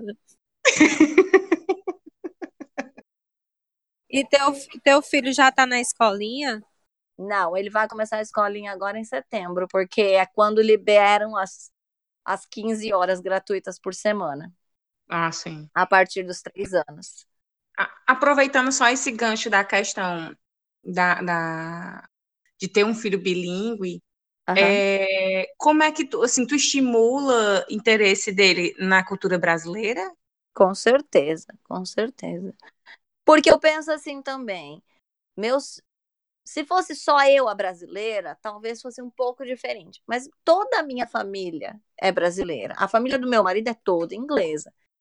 A gente mora aqui, então ele já é tipo bombardeado em inglês da língua e em inglês da cultura, e ele vai ser o resto da vida enquanto a gente morar aqui. Então, para mim é muito importante que ele saiba se comunicar com os meus pais, com os meus amigos, com os meus familiares. É, porque é o que eu falo, o mundo, mundo é muito pequeno, dá muitas voltas. Eu nunca imaginei antes que eu ia morar na Inglaterra. É que nem minha amiga sempre fala, você nunca imagina que o amor da sua vida possa estar no Japão e você só vai conhecer ele daqui 10 anos. Pode crer, viu? Então o mundo dá muitas voltas. Então eu falo assim, e se meu filho um dia virar para mim e falar assim, eu não quero viver nesse país, esse país é muito cinza, eu quero ir fazer é, meu mestrado no Brasil. E aí, ele não sabe falar uma, uma palavra, ele não sabe nada da cultura. Então, eu acho que são, isso são as raízes, né? É da onde ele veio, é da onde, como eu fui criada, como ele vai ser criado. Então, a gente faz muita mistura, gera muita polêmica. Ai, é. Então, assim, a gente teve muito desentendimento no começo aí, meu marido, de coisa. Então, por exemplo, a, a minha família é toda de origem portuguesa e italiana. Então, lá em casa, na casa da minha mãe, da minha avó, era aquela barulheira, era assim, tipo, um batendo na mesa, o outro comendo, o outro apontando o dedo na sua cara, mas tava todo mundo de bem. Mas é aquele italianada, sabe? Tipo, passa manteiga aí, caralho, não sei o que, não sei o que, não sei o que. Era assim, normal. Ninguém tá brigando com você. E mesmo se brigar, daqui 10 minutos tá na paz. A família da minha sogra, do meu marido, não é assim. É assim. Cada um fala de uma vez, sentadinho, cup of tea, darling. Rapaz. Isso parece assim que são coisas. Ah, mas isso tudo bem. Isso tudo bem, realmente. Mas você tem coisas culturais que são muito diferentes. E aí, como é que o bichinho fica nessa. Ele não Ah, o estranha, Lucas não. não tem essa, não. Ele já puxou pro meu lado já. Ele Graças a Deus. Mas ele é tímido também. Então ele, ele tem um lado de ficar quietinho, brincar no cantinho dele também. Mas assim, se tiver, por exemplo, a gente foi na minha irmã esse fim de semana, que foi aniversário dela lá no churrasco. Ah, ele já se meteu com os brasileiros, já foi lá no meio, já jogou a bola, já foi. Mulher tem que ser assim, sem vergonha. Pois é. Mas eu incentivo muito, então, tudo, desde leitura. Então, eu tenho livros em português, eu tenho o gibizinho da Mônica, sabe assim, coisas bem Ele assiste, ele ama Castelo Ratimbum, é um dos negócios favoritos dele. Ai, que fofo. É, mas o choque cultural acontece bastante assim em decisões. Então, por exemplo, amamentação. Amamentação, não sei se vocês sabem os números, mas no Reino Unido é baixíssimo. É um dos países que menos amamenta no mundo. Eu não sabia disso. É, quando passou de. A criança que tem mais de seis meses, o número é 0,5% de mães que continuam a amamentar depois de seis meses. Então eu fui assim um alien para eles, né? Porque é porque meu filho mamou até, meu filho mamou até mês passado. e ele mamou muito. Mas aqui teria todas as. A minha irmã nutricionista ela fica impressionada. Ela fala: gente, tem todo o suporte para você amamentar a criança até seis meses completos de sua amamentação, depois começar a introdução alimentar completinho, bonitinho. E aí a mulher vai voltar com nove meses a trabalhar, mas pode amamentar à noite ou de manhã. E não rola, entendeu? Porque é muito mais fácil chacoalhar a mamadeira, tacar na boca da criança e deixar ele dormir por oito horas à noite. Como eu disse, não julgo quem faz. Mas depois não vem chorar que seu filho teve seis infecções de ouvido por um ano. Porque você não deu nada de nutriente para ele, é só pó com água. E por não querer, não é nem por. Ah, pô, amamenta então seis semanas, amamenta os dois primeiros dias, você ainda tá no hospital e tem ajuda. Ou então, ah, meu, não quero porque dói, não sei o quê. Tirando a bombinha, taca a mamadeira no moleque. Sim. Mas vou eu falar isso. Ah, a hippie brasileira que fala alto, né? Fora que a alimentação também é bem errada, né? Depois que eles crescem. É inexistente, né? Porque Sim. Comer de lata. Porque o que eu vejo na rua, assim, no final de semana, não sei se é porque é final de semana, mas eles só comem porcaria. Não, não é de fim de semana, é assim mesmo. Introdução. Eu quando a minha midwife falou assim para mim, que meu marido falou, ela não tá comendo muito quando eu tava grávida. Falei, meu, mas eu passei muito mal nessa gravidez, nessa, agora. Nos três primeiros meses eu vomitei quase todos os dias. E aí eu falei, meu, tem dia que eu não quero comer, porque, tipo, eu sei que eu vou comer, eu vou passar mal. Então eu espero passar um certo horário para comer. Depois do meio-dia, uma hora, aí eu conseguia comer. Aí minha midwife falava assim: não, não tem problema, faz uma torrada com feijão em cima, que é aquele feijão de lata que tem aqui. Gente, aquilo Oi? é horrível. E aquilo é considerado uma refeição completa para eles. É um almoço. Sério? É. Tô passada. Gente, E nojento. Então, eu, eu vejo muito assim. Existe realmente a qualidade de vida aqui na Europa? Sim, existe. Mas é, é, eu digo assim, para massa, a massa se alimenta muito mal. Quando a coisa não vem de uma lata, vem de uma caixa. Ou ela vem de um saco. uhum. Exatamente. E Todo aqui frio. ter acesso a coisa muito boa e muito barata. Sim, E mesmo assim eles optam pelas porcarias, né? com certeza. Mas é porque é mais prático, né? É muito mais prático você abrir o seu freezer, tirar um pacote de batata frita, que para eles é healthy porque foi assado, não foi frito. Você tirar aquele pacotinho, tirar o franguinho, o franguinho, o nuggets lá, que eu não vou falar a marca, e você colocar aquilo no freezer com uma xícara de ervilha no micro-ondas, aquilo é uma refeição infantil. Gente, aonde aquilo é uma refeição infantil, pelo amor de Deus? As minhas amigas que eu fiz aqui, mães inglesas, quando vinham na minha casa em playdate, ficavam abismadas. Nossa, como seu filho come vegetais, como ele come frutas, como ele ama frutas, ama vegetais. Então eu falo, mas foi assim o tempo todo, desde que. Não foi desde que nasceu, porque eu não dei fruta quando ele nasceu, mas desde os cinco meses era banana, era maçã, era morango, era isso, era aquilo, aquilo e outro. E minha irmã é nutricionista, então isso me ajudou muito.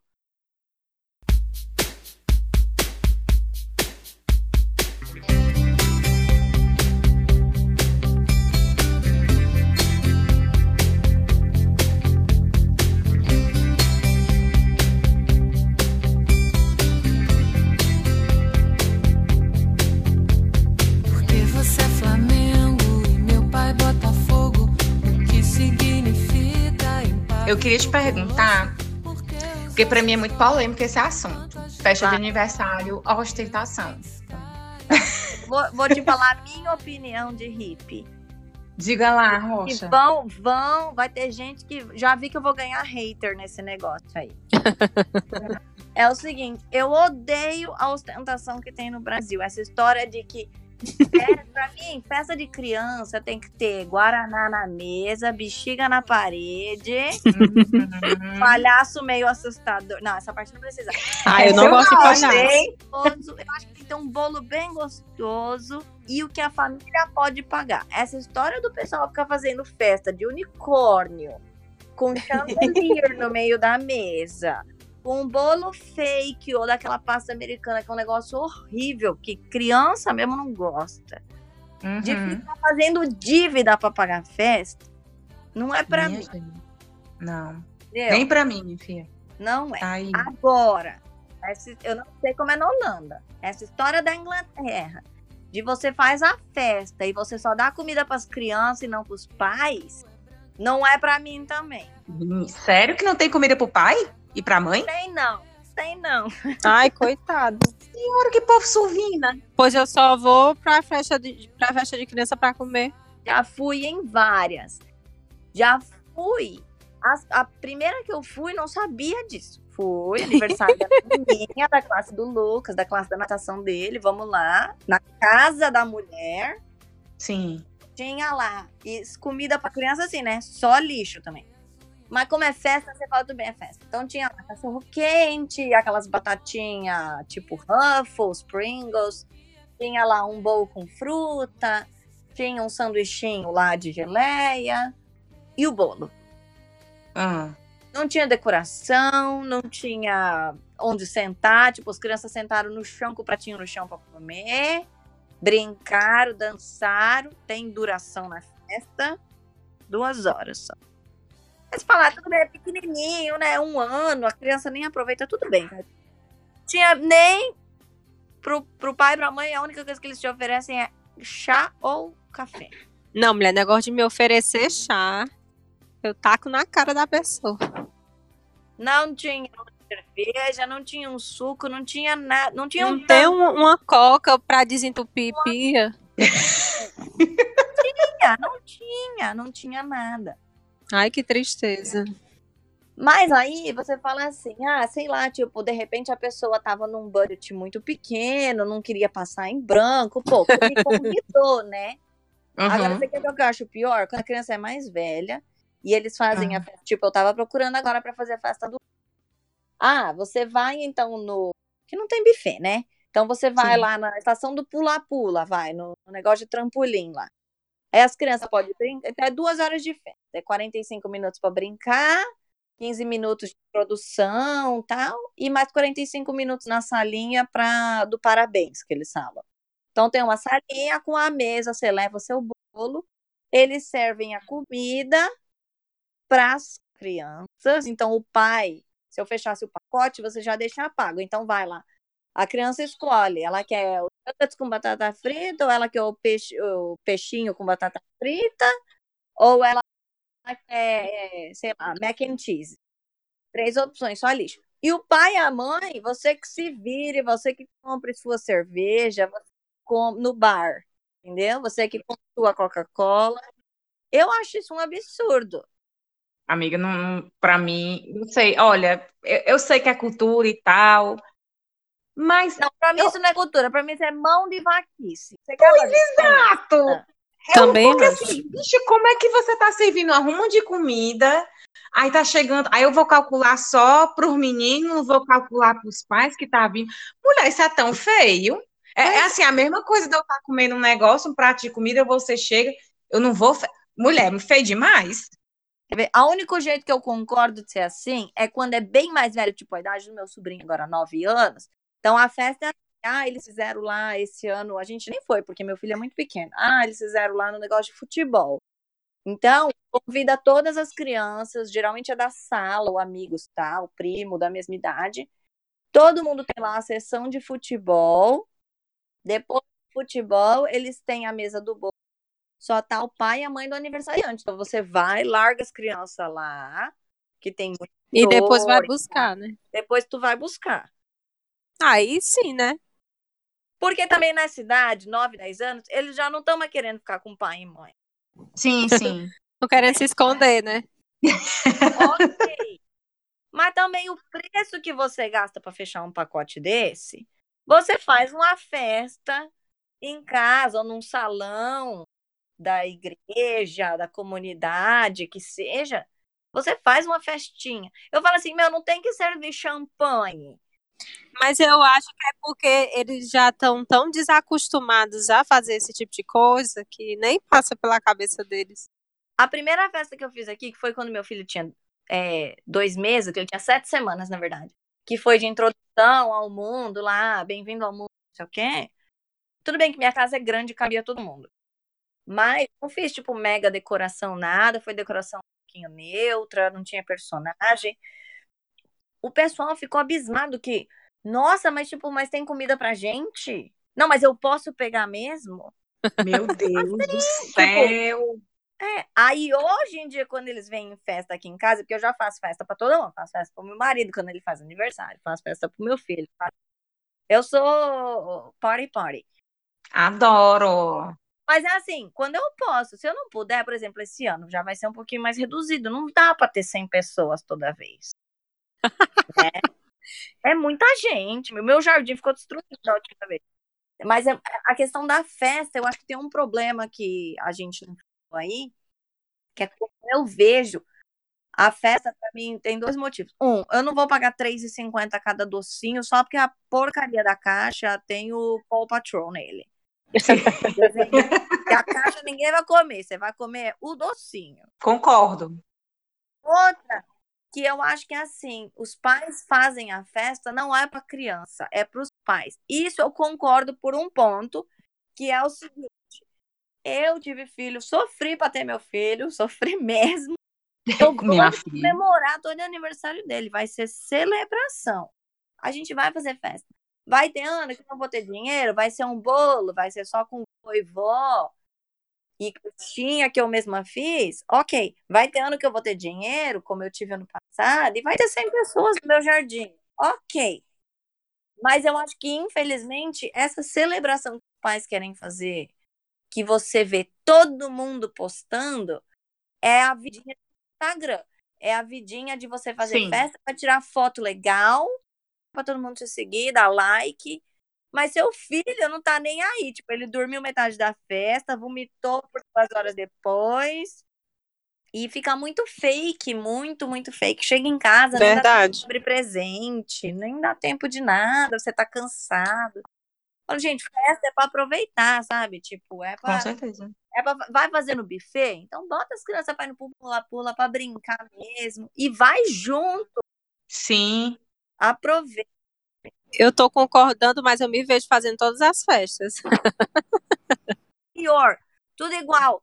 Todo mundo tem o rato tema, é unicórnio, é o chuva de bênçãos, é Sim. tudo igual. Falo, gente, quem tá alugando isso aí, ó, tá nadando em dinheiro. Com certeza. Menina, é um mercado. É um não, e puta fora os- o mêsversário, né? Menina, não é? Porque o aniversário de menos, né? Mas me- o mêsversário virou uma festa de um ano, né? Cada mêsversário. Pois é, eu, eu tava vendo um vídeo da, da Divas da Depressão é, falando sobre chá revelação, que virou outra festa. Pois é. Aham. E cada revelação tem que ser uma revelação top de linha, porque vai ter que ser postada e muita Uhum. gente vai compartilhar. Gente, que que é isso? Eu gostei daquela com travesti que. Mulher com a drag, viada. É, a drag que Ai, abre assim a roupa, aí tá azul ou rosa. A minha tinha que ser aquela ali. Eu acho que se eu fosse fazer um negócio desse, um chá revelação, eu ia matar todo mundo de raiva. Porque eu ia contratar a drag, aí na hora que ela fosse fazer a revelação, ela ia dizer assim: ele é saudável. Ou então, assim, espere nos próximos meses. Depois de nove meses você vê o resultado. Exatamente. Eu não sei se eu dou pra achar revelação, não, que eu sou muito ansiosa. Eu quero logo é saber e logo Não. resolver o negócio. Então, mas você concorda que isso tem que ser respeitado? Por exemplo, a minha irmã Com certeza. brigou comigo que eu não queria saber o sexo do nenê. Eu falo, gente, pra mim não importa. Esse menino quase nasceu quatro vezes. Eu não quero saber se é menino, se é menina. Eu quero Ah, que então você não soube? Não. Sério? Mulher tá muito calma de cabeça, que eu Mulher não ia aguentar, não. Eu não fiquei sabendo, meu marido não ficou sabendo, a gente pediu pra não ficar sabendo, e meu marido queria saber. Então ele falava assim pra mim: se no ultrassom por acaso aparecer, que eu falava pra médica toda vez no ultrassom, se for aparecer, você me avisa que eu não quero olhar pra câmera, não quero olhar pra telinha. E ele falou que não, que ele ia olhar o tempo todo, e que se aparecesse, ele ia saber, mas não me contaria, porque ele respeitaria a minha opinião, mas que ele ia saber e não ia contar pra ninguém também. Eu falei, tá bom. Aí meu filho nunca parava quieto no ultrassom, não dava pra ver nem que a gente quisesse, de qualquer jeito. Ô, mulher, o bichinho tava adivinhando. Quando o neném nasceu, pensa, 80 horas. Ai, Jesus. Pensa, a Jesus. mulher tá lá destruída, virada do avesso, literalmente. Ele veio peito direto, ele veio assim, pra mim direto, peladinho mesmo. Eu só olhava para aquele bebê, para aquele baby, só olhava, olhava, olhava, dava beijinho, dava beijinho, dava beijinho. E a gente ali, a enfermeira veio, colocou a touquinha nele, falou: quer mamar? Quer? Tá bom, já foi pro peito, começou a mamar. Aí ela olhou pra gente assim, falou assim: gente, não vou dizer quanto tempo já faz, mas já faz um tempinho. Vocês não querem saber o sexo, não? Não acredito, não. Aí que, tipo, eu olhei pra cara do meu marido, ele abriu as perninhas do neném, a gente, é menino! Ai, que legal! E Gente! do- acabou! Vocês são muito amadurecidos, eu tô passando. Mulher. É, Não é, sabe o que que é? A- É a tal da emoção do momento. Porque pra gente, na verdade, não importava se era menino ou se era menina. A Aham. gente quase perdeu ele quatro vezes. Então, pra mim, era tipo assim, Uhum. quero que esse neném nasça bem. Mais nada. Dane-se se é o sexo não. Mas respeito quem quer saber. Mamãe te ama. Mamãe te ama. Mamãe te ama. Mamãe te ama. Mamãe te ama. Mamãe te amo. Crescendo foi ganhando espaço, pulou do meu braço, nasceu outro dia, já quer ir pro chão. Mãe, já fala pai, já não sou já na Queria cama, te fazer essa pergunta. Porque, assim, a impressão que eu tenho que a maternidade parece uma abdução da sua individualidade. Você é uma pessoa que se preocupa, sei lá, que a sua unha tá, sei lá, por fazer há uma semana e de repente, no momento que você tem um filho, a tua unha é a última preocupação que você vai ter. E aí eu queria, eu queria que tu falasse da tua ótica sobre essa questão da, da individualidade junto à maternidade. Como é que tu enxerga isso? Tá bom. É, como eu disse, a minha opinião vai ser polêmica de novo, porque, Adoro. ó, eu virei hippie total. Então, como eu falei, é, duas primeiras semanas eu morria de medo do meu leite não descer. Depois de três dias, é, eu li numa matéria que uma menina disse que ela não passava desodorante e isso ajudou muito, porque ela passava desodorante, aí ela teve infecção na glândula, filho dela não conseguia mamar, ela parou e funcionou. Eu falei, eu não vou sair de casa. Ninguém vem me visitar, porque eu não quis visita nas duas primeiras semanas, que, ainda mais que ele era muito pequenininho, corria muito risco de pegar infecção. Não passei. Maior calor do mundo na Inglaterra, porque foi a semana que meu filho nasceu. Eu não passei desodorante por duas semanas. Então eu conversei com meu marido. Ó, não quero que aconteça nada de errado na amamentação. Isso, isso, isso, isso. Não passei. Dane-se. Eu não consegui sair da cama por quatro dias. Então eu tomei banho todos os dias, mas assim, ele me colocava dentro da banheira, ligava a banheira, me ajudava no sabonete, porque eu fiquei toda bruised, sabe? Toda machucada de hematoma e tal. Minha coluna virou do avesso pro meu filho nascer, porque ele nasceu sem contração no final. Então eu fiquei assim, toda marcada, toda machucada, não conseguia passar papel higiênico direito. Pra vocês terem uma noção de como foi. Sério? É. Minha nossa. É, foi assim, ficou muito, muito feio. Então, a mãe é a última, porque tudo é o neném, mas ao mesmo tempo você tem que tomar alguns cuidados. Eu tinha amigas que falavam assim, dava um videozinho no, no, no WhatsApp, olha meu filho comendo, que bonitinho, já tava com 6, 7 meses. Ai, que lindo ele comendo. Eu tinha amiga que voltava pra mim e falava assim, com mensagem, Pelo amor de Deus, não posta esse vídeo no Facebook. Porque olha o seu estado, meu. Seu cabelo tá todo zoado, tá com cara de que não lava quatro dias, sua unha tá sem fazer, você não passou um rimeuzinho. Eu falo, meu, eu não lembro nem se eu escovei o dente hoje. Você acha que eu tô preocupada com meu cabelo? Tipo, o importante é que meu filho esteja comendo, não esteja passando mal. E então, assim, eu acho que essa questão da individualidade da mãe é muito importante que a mãe tenha, não sei o que, não sei o que, não sei o que, desde que isso não faça com. Por exemplo, para mim não tinha problema nenhum eu não ter escovado meu dente até as 5 da tarde, tá de pijama manchado de leite ainda. Porque meu filho estava bem, então eu me sentia bem. Tem mãe que não vai conseguir fazer isso. Ela tem que acordar, tomar banho, colocar maquiagem, colocar uma roupinha mais ou menos para poder ficar em casa com o nenê, sem fazer porra nenhuma de maquiagem com base. Com certeza. Eu não sou assim, mas tem gente que se ela não fizer, ela vai passar mal, ela vai entrar em depressão. Então faça. Siga seu caminho na vida e seja feliz. Agora eu acho que as amigas, a família tem que dar suporte. Porque só quem passou por ter um filho, por adotar um filho, por perder um filho, só quem passou por isso que vai saber o que é. E mesmo assim não vai ser a mesma experiência, porque cada um tem uma experiência de vida. Eu perdi amigas, com certeza, porque eu falei, eu prefiro não ter esse tipo de amizade da pessoa que tá me julgando o tempo inteiro. E ao mesmo tempo eu ganhei amigas, porque teve gente que se via na mesma situação que eu, ou pior. Hoje eu posso, tipo, hoje meu filho não mama mais no peito. Eu posso ir na manicure fazer minha unha.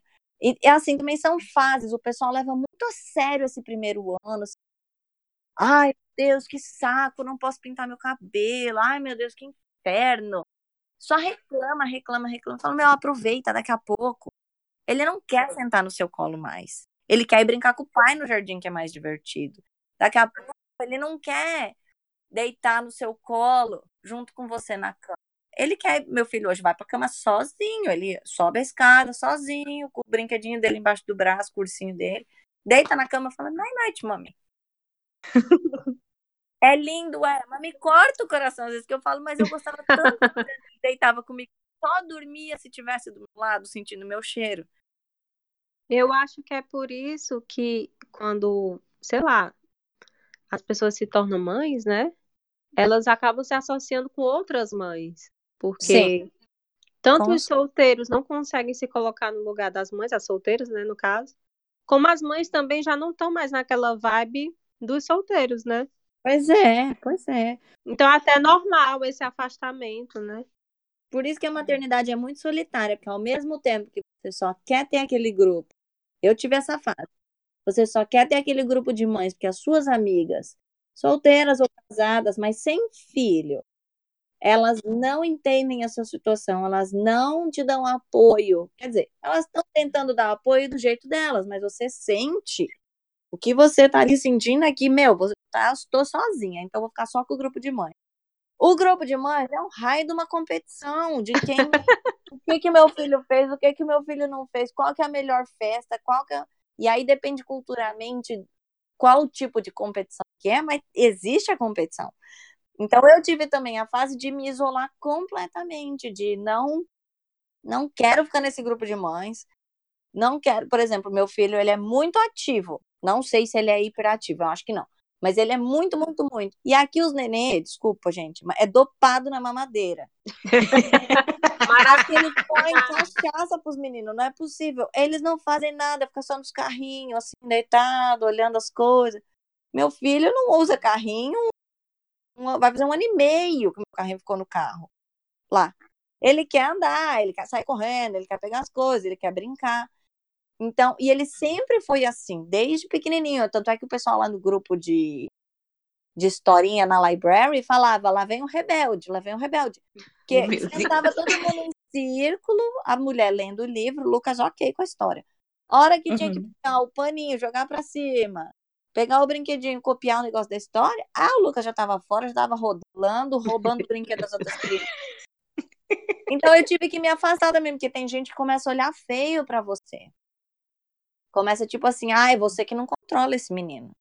Uhum, É A culpa é não- tua, né? É- o julgamento da mãe é, é, é de com força.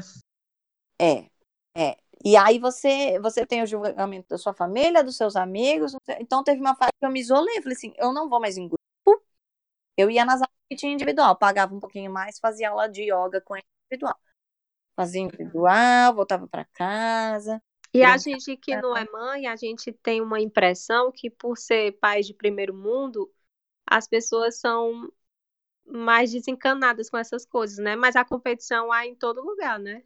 Com certeza. Onde tem um ser humano, há competição, né?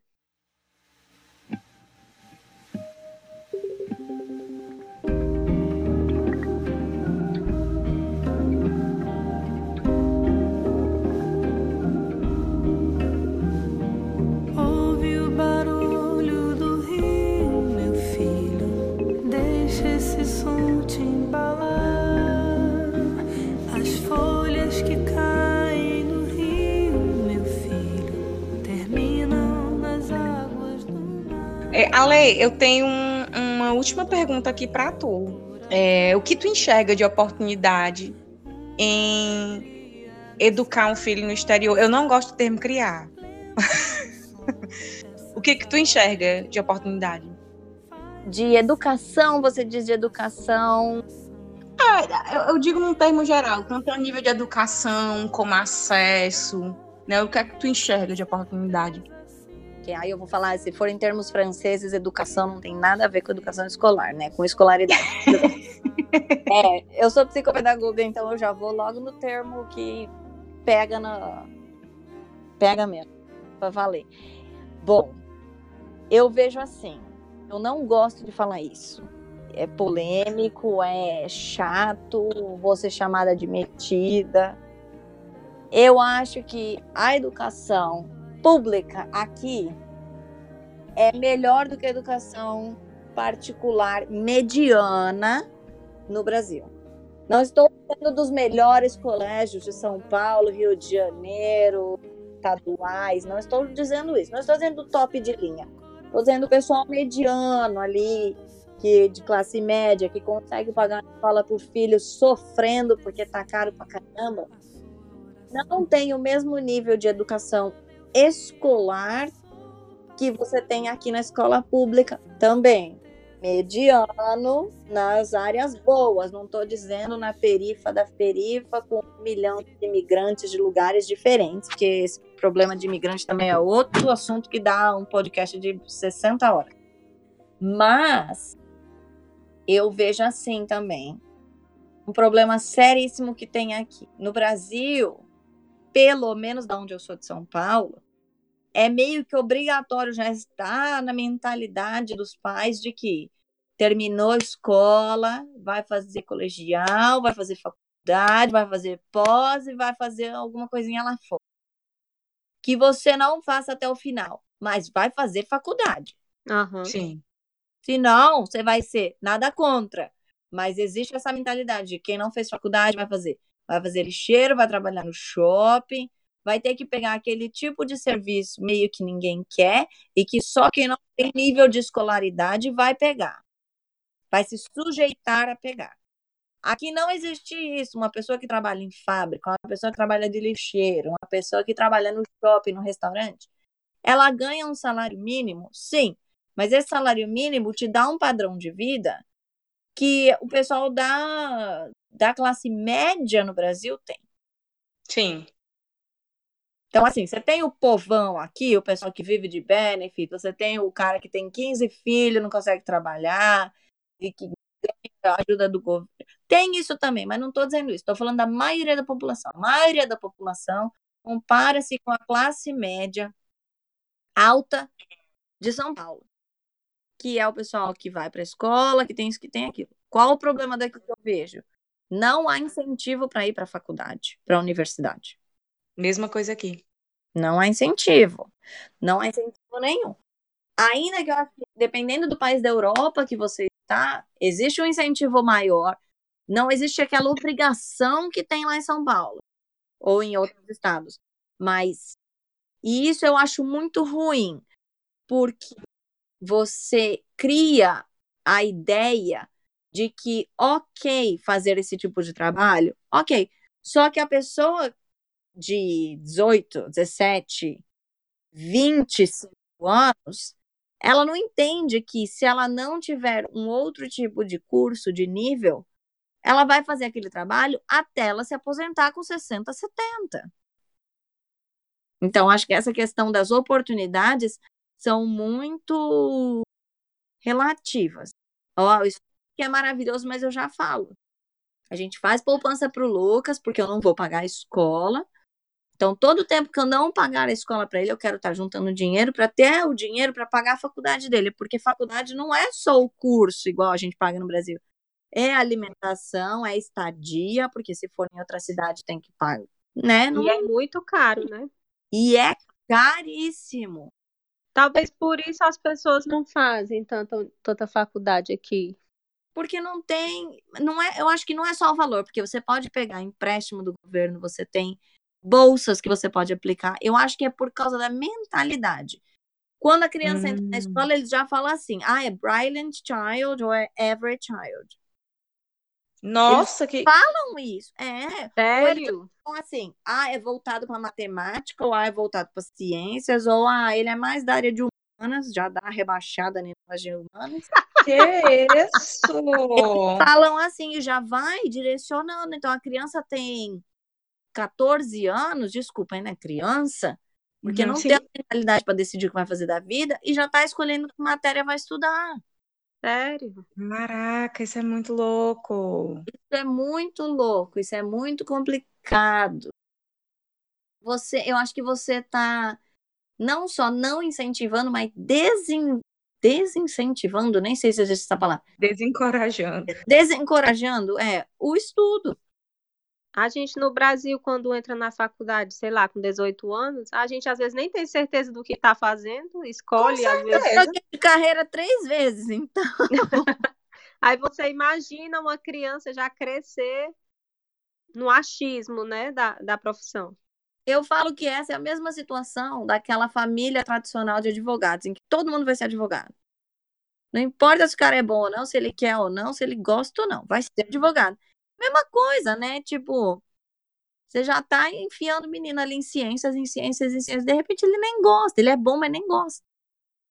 Mas eles viram pra criança assim, tá bom, você é uma average child. Não, não, para criança não, mas os pais têm os reports. É, Caraca. não dizem a palavra average, já que eu trabalhei em escola aqui por um tempo, então você vê os reports. Não fala o average, mas você fala assim, Eles ah, dão a entender já. ah, ele ele está ok. Aff, que horror.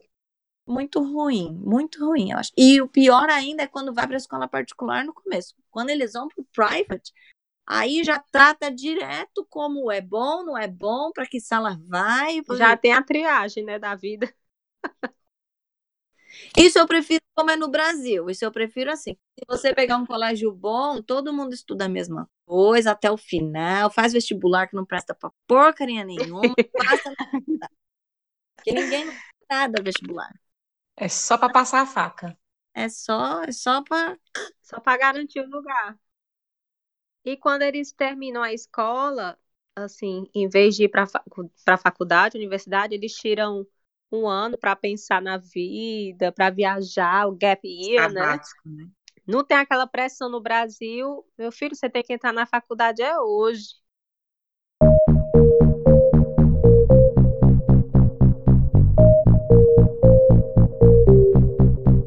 Eu queria agradecer a Lê pela participação.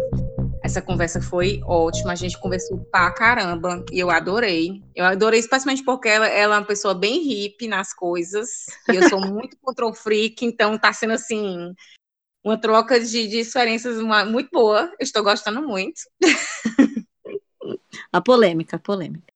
Eu gosto dessa parte. Ale, como é que a gente faz para te encontrar? O que é que você faz da vida? Como é que a gente a gente sabe mais sobre o que você está fazendo no mundo? Diga aí. Ixi, mas é merchandising assim na cara dura? com certeza. Aqui é o momento do seu peixe. Venda Essa ele é a agora. hora, querida. Não, tá parecendo feira. Não, se alguém tiver alguma, vamos dizer assim, alguém que é brasileiro, porque eu imagino que só brasileiro escute o canal por causa da língua, né? Então, se alguém tá, chegou agora ou já tá aqui há um tempo, não tem muito para onde que eu vou, para onde que eu corro, quiser me perguntar qualquer coisa, questão de maternidade ou como morar fora também, porque morei em dois países, em cidades completamente diferentes. Uhum. Pode entrar no meu Instagram, é, que não vai ter não tem nada de festinha fake lá.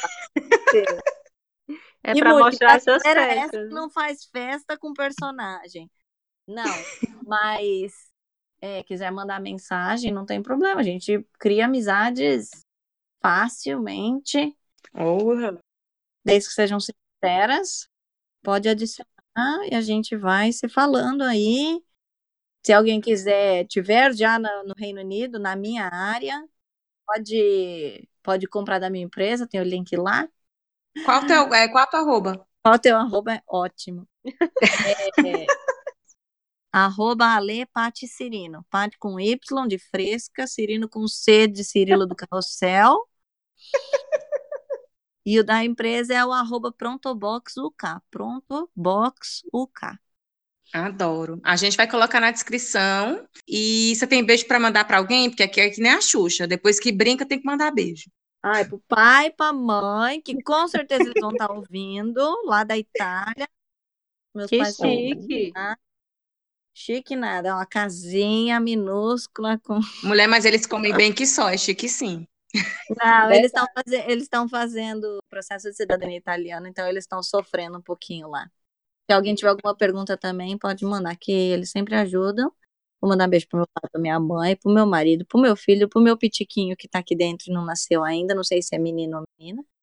Oh, meu Deus. E para as meninas foram muito simpáticas, muito gente boa. Gente, sinto como se eu já conhecesse vocês há 20 anos. Ai, que Adoro! Sério, porque eu fiquei escutando pod- os podcasts gravados desde ontem.